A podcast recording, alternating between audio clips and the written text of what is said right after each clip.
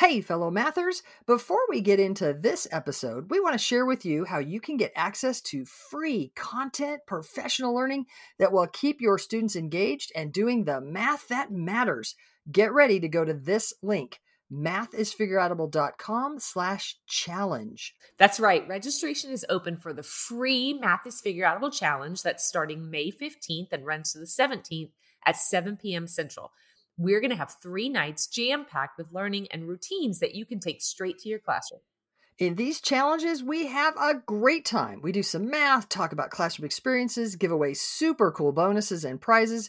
You won't just walk away with routines that are naturally engaging and encourage your students to think mathematically. You'll also have a chance to win over 6K worth in prizes, including a few virtual PD sessions for your school. I'll be joined by my wonderful co host Kim and special guest Jenna Laib. You can register at mathisfigureoutable.com slash challenge for a fantastic learning experience. That's mathisfigureoutable.com slash challenge. Now on to the show. Hey, fellow mathematicians. Welcome to the podcast where math is figure outable. I'm Pam. And I'm Kim.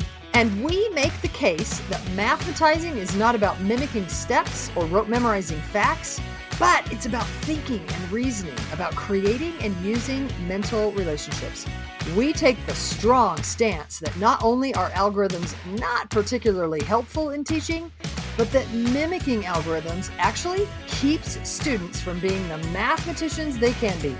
We answer the question if not algorithms and step by step procedures, then what?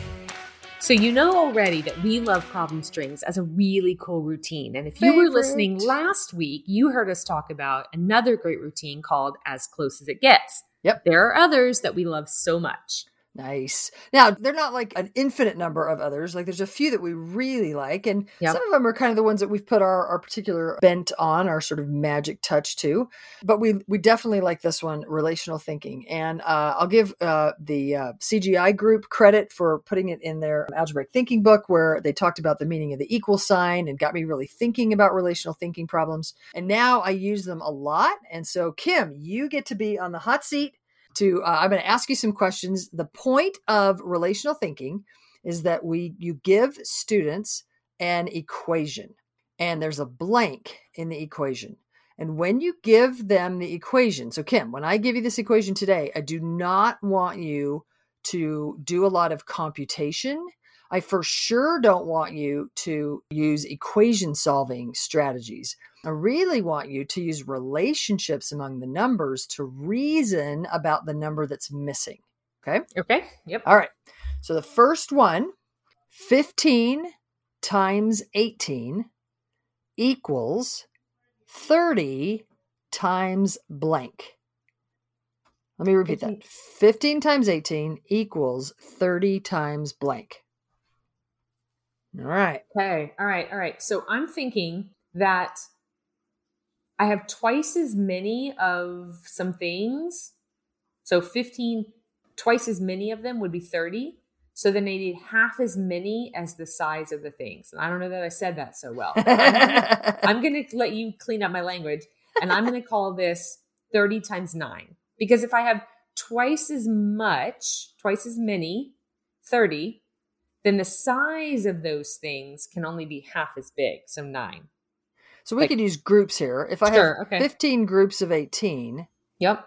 But I'm telling you that's equivalent to twice as many groups. Yep. What would have to be the size of the group to have yep. the same number of things? Yep. That's a way to say that.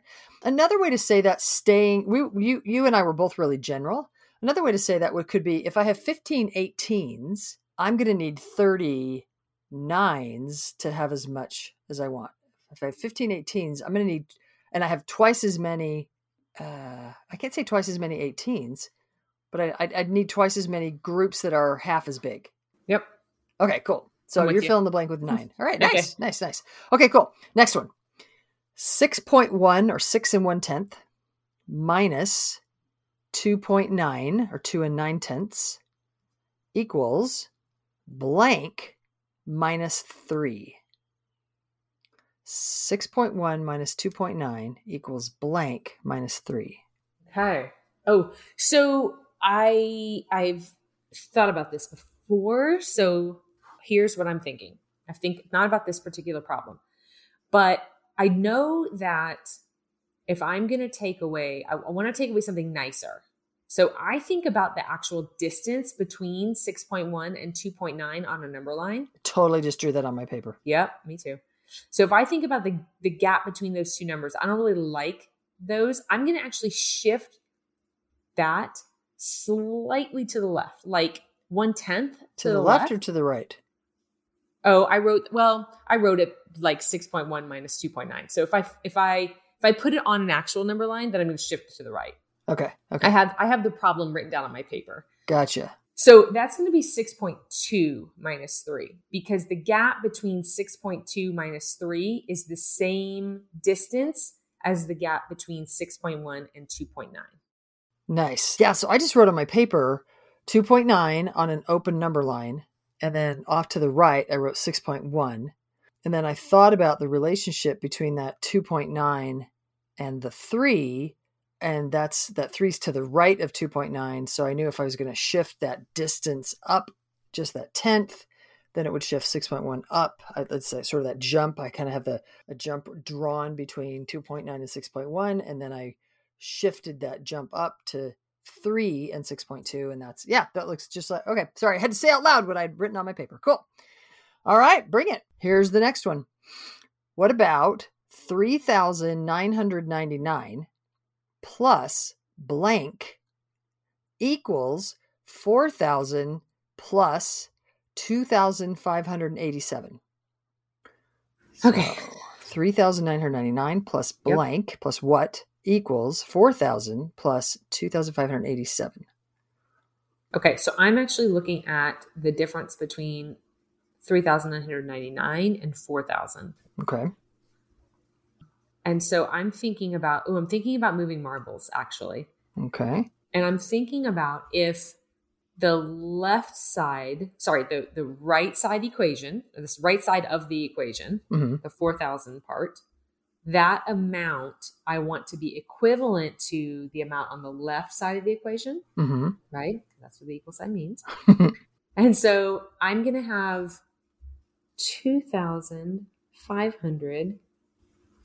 I'm so distracted. I'm so sorry. It's raining. I know. So y'all know it's thundering. We're, we're, recording on. Uh, I'm sitting very, by large windows. very rainy, gray, overcast, loud thunder, lightning. Oh my goodness. Fun okay. recording day. Fun recording day. Okay. So I'm Kim, thinking, do you need time or help? No, I don't need I actually didn't need either at this moment. I wrote something down. Okay. So I what did I just write down? 2586, sorry, is what I wrote down. You think it might be 2586 because because I have Did I write the number down? Say the numbers to me again. 3999 plus Yes. blank equals 4000 plus 2587. Oh, I wrote the wrong number. Say it Yeah. to me one more time. 3000. This should not be this hard. 3999 plus what equals 4000 plus 2587. I wrote the number down wrong. Okay, 2588 Why? because because I have one more marble in the pile on the I'm looking at the right side of the equation, the 4000, Uh-huh. and it's as if I moved one marble to the right from the 3999 to the 4000. okay. So I'm going to move one marble Ah, You're not liking this one, are you? no, I'm not. Why am I so distracted? Okay, I'm thinking. I know that it's 2588. I'm having a hard time verbalizing. I mean, and that's huge, right? That's like a real thing. That's like a, a, a for sure thing. Once you have that 2,588 written down and you look at the 3,999 plus that 2,588, what would you Oh, do? because I'm trying to move marbles across the equations. I want to move a marble from the 2588 to the 3999 to make it 4000 plus 2588. Enter plus Goodness 87. Gracious 87. S87.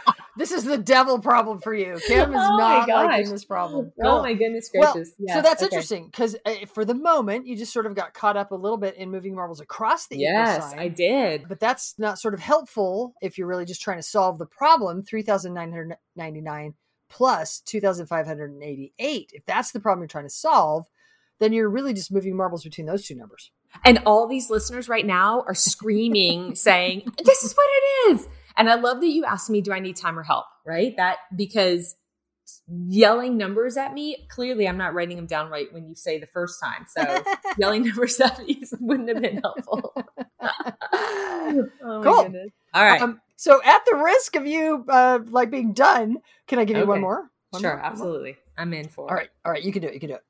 This time the blank is first. Okay. So blank divided by 16.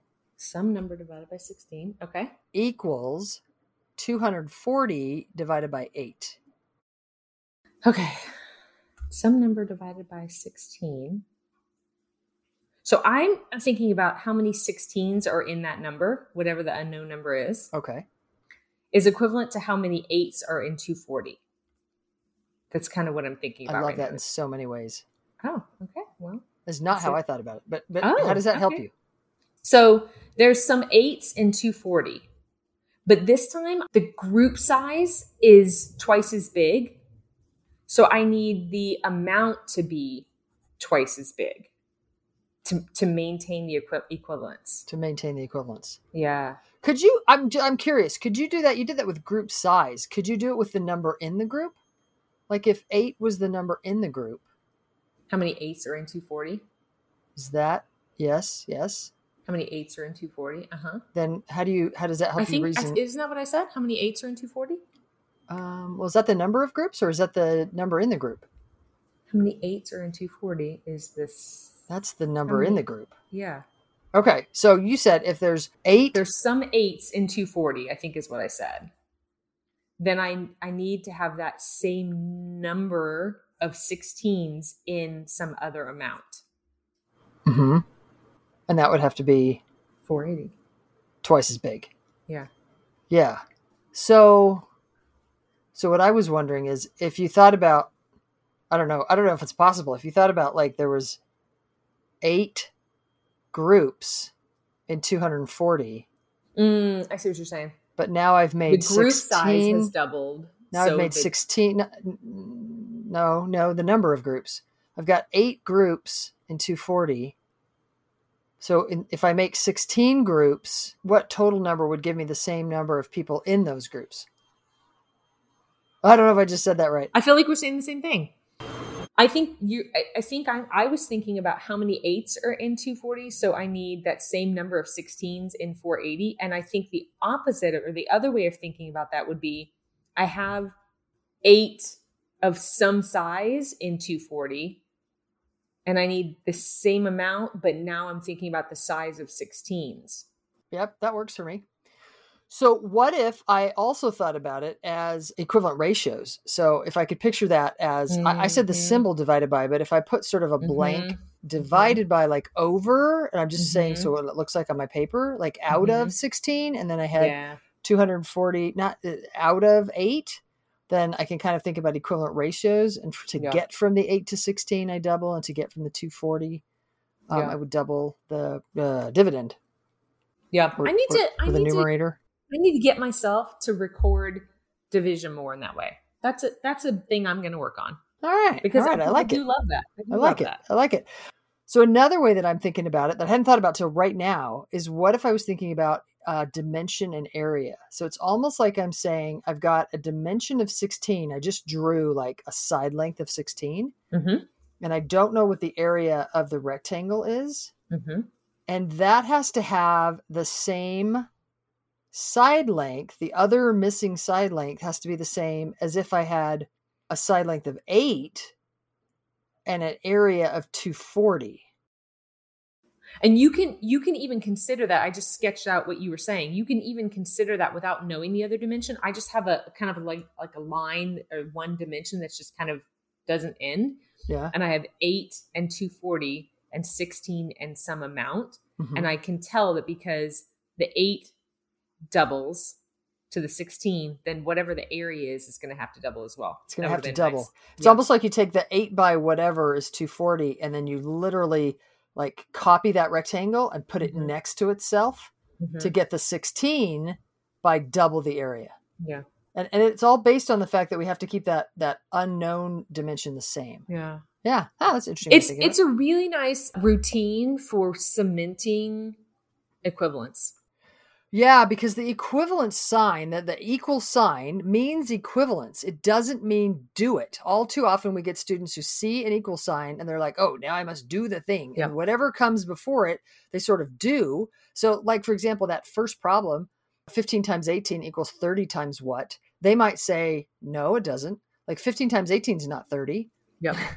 and to which we want to say no no no no like the equal sign means equivalence you've got to figure out what what goes in that blank to make what's on this side of the equal sign equivalent to what's on the other side of the equal yeah. sign and that can help sort of build this idea of what uh, the equal sign means I think there's another thing that this particular routine that we call relational thinking, I think there's another really nice thing that it can do, which is help sort of cement uh, the equivalence strategies.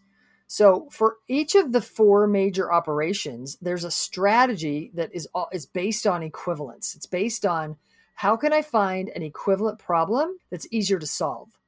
So for mm-hmm. example, if I was in addition, a give and take compensation strategy is or I've got this nasty problem, kind of like the one you did 3,999 plus 2,588. You're like, yuck. How could I solve that easier? Well, I'm just going to move the marble over and make it 4,000 plus 2,587. That's an easier equivalent problem. So you just solve the easier one.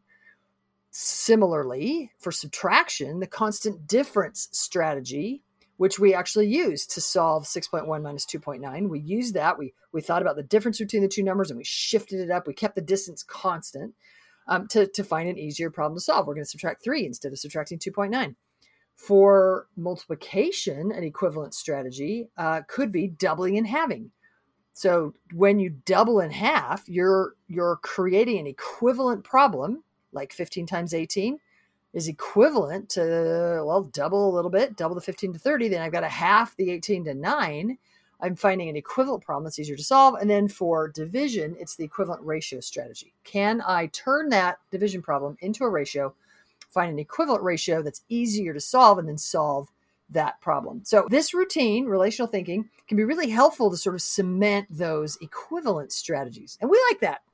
So, if you're interested to see where we've got these, Kim, tell us about where they can find uh, relational thinking instructional routines. Examples. Absolutely. You can go to mathisfigureoutable.com and check out the Learn Now section. If you go down to Learn Now, then you will find the instructional routines hub that has all kinds of relational thinking. You can click on each one, find out what people have said about them on social media. You can also find the link in the show notes. That's bit.ly slash instruct route, I N S T R U C T R O U T. It's like instruct routine. Routine. Finish the word routine. like, quit making fun of my bit.ly link. It's fine.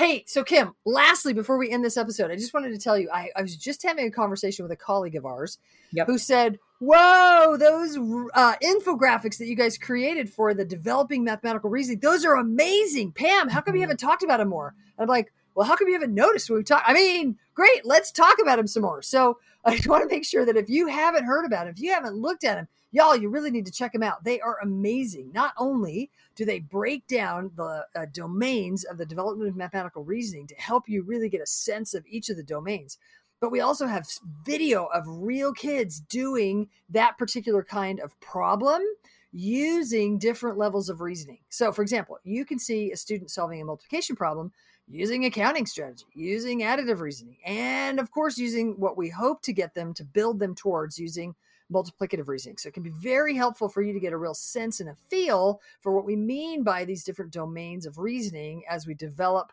mathematical reasoning in our students. Um, oh, you can find those at uh, on the website mathisfigureoutable.com slash blog.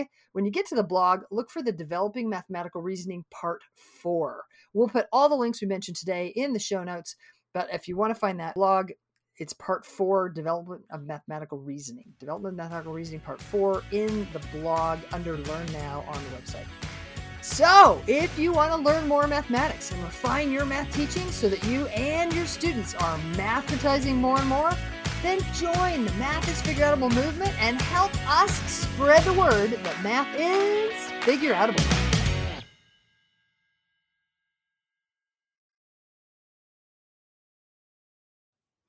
Thank you for listening and making math more figure outable. To learn even more, make sure you register for our free challenge at mathisfigureoutable.com slash challenge. You are not going to want to miss the evenings of May 15th through 17th, starting at 7 p.m. Central. Math teaching, math teaching, go register now. That's mathisfigureoutable.com slash challenge. Join us to make math more and more figure outable. And if you can't join live, register and we'll send you access to the recordings. We'll see you there.